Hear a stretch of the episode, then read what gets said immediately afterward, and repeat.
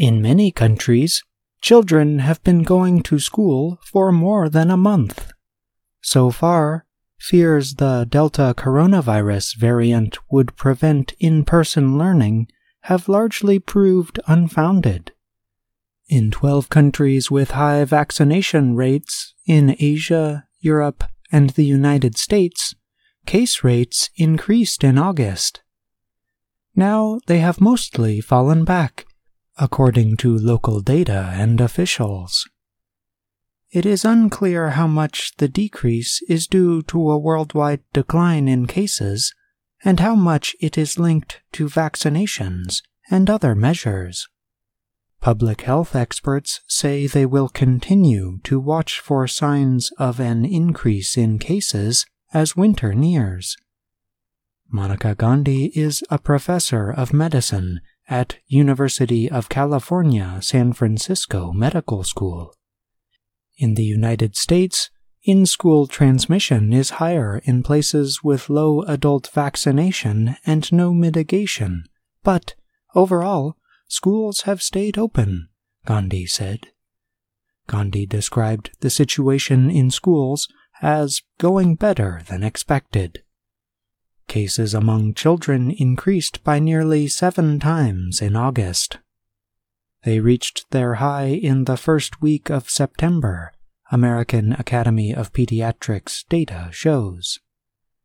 Only about 2% of U.S. schools have closed temporarily because of COVID 19 outbreaks.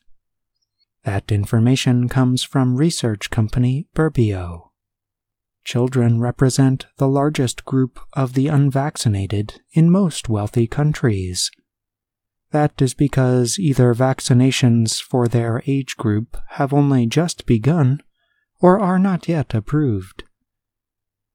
Public health experts suggest rising vaccinations, mitigation measures in schools, and a broader decrease in community cases are helping. Not all countries have seen a decrease in cases.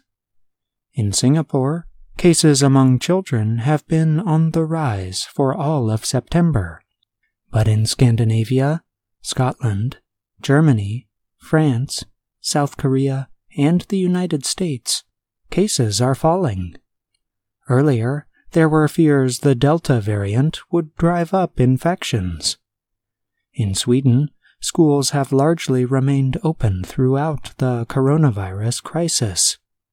The country saw a rise in COVID 19 infections among children after the summer holidays.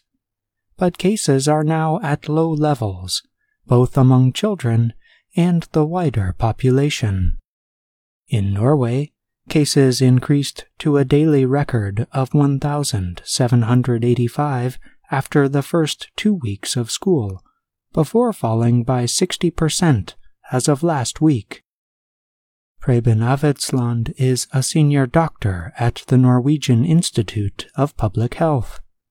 We do expect the current downward trend to continue for a few weeks and then level off at a low level, at least for a couple of months, Aavitsland told Reuters by email. He added, Then there are uncertainties about the winter season. Britain has seen some increase in cases in schools that opened early on, but it has not spread to the wider population, said Neil Ferguson of the Imperial College London.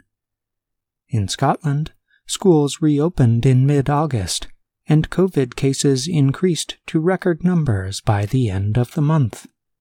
Now, however, cases among the under 19 have fallen each week since the first week of September.